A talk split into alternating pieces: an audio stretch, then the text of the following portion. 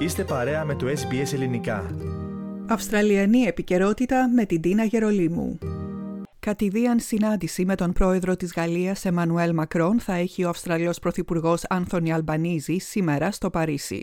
Η συνάντηση αναμένεται με ιδιαίτερο ενδιαφέρον μετά την ακύρωση του συμβολαίου Αυστραλίας-Γαλλίας αξίας δισεκατομμυρίων δολαρίων από την προηγούμενη κυβέρνηση Μόρισον και τις δηλώσεις της γαλλικής πλευράς για εξαπάτηση και μαχαιριά στην πλάτη στο θέμα της κατασκευής των πυρηνικών υποβρυχίων.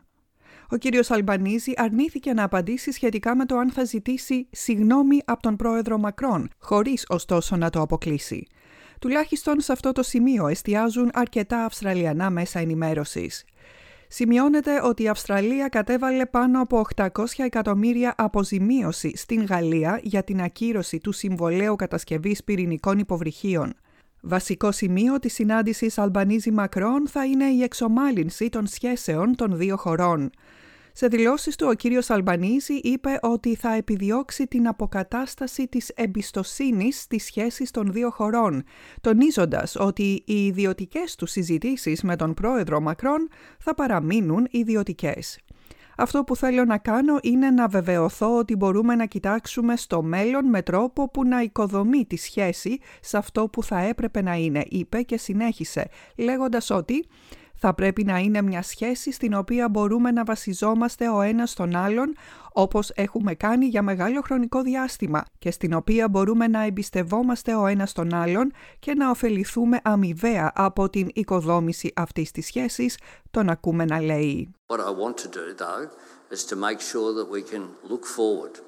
Look forward in a way that builds the relationship to what it should be.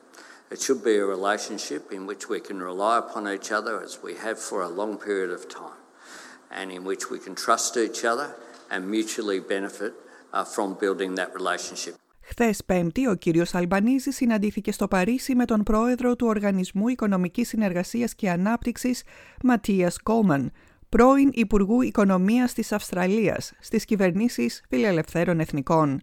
Ο κύριος Κόλμαν, που ως υπουργός ήταν ανάμεσα στους σκληρότερους επικριτές της κλιματικής πολιτικής του εργατικού, είχε επενετικά λόγια για τον κύριο Αλμπανίζι και την κυβέρνησή του, από το πόστο του επικεφαλής του ΟΟΣΑ. Welcoming Prime Minister Albanese to the Ο Ε Σι Ντι, I commend Australia's commitment to addressing the multiple challenges we confront. The ambition, drive and determination that Prime Minister Albanese and his government is bringing to tackling climate change. Ο κύριος Αλμπανίζι, που ευελπιστεί να προωθήσει και την Συμφωνία Ελευθέρου Εμπορίου Αυστραλίας-Ευρωπαϊκής Ένωσης, αναφέρθηκε στην αδράνεια της κυβέρνησης Μόρισον σε θέματα κλιματικής αλλαγής ως ένα από τα μεγαλύτερα εμπόδια στην βελτίωση των σχέσεων της Αυστραλίας με την Ευρώπη. Australia being seen to be an impediment to global action was a handbrake on our engagement with Europe. Τέλος, ο κύριος Αλμπανίζι απευθύνθηκε στο Συμβούλιο του ΟΟΣΑ και απάντησε ερωτήσεις σχετικά με την κλιματική πολιτική της Αυστραλίας, την βοήθεια της Αυστραλίας προς την Ουκρανία, την Ιαπωνία και το διεθνές δίκαιο στην περιοχή του Ινδοειρηνικού. Θέλετε να ακούσετε περισσότερες ιστορίες σαν και αυτήν? Ακούστε στο Apple Podcast, στο Google Podcast, στο Spotify ή οπουδήποτε ακούτε podcast.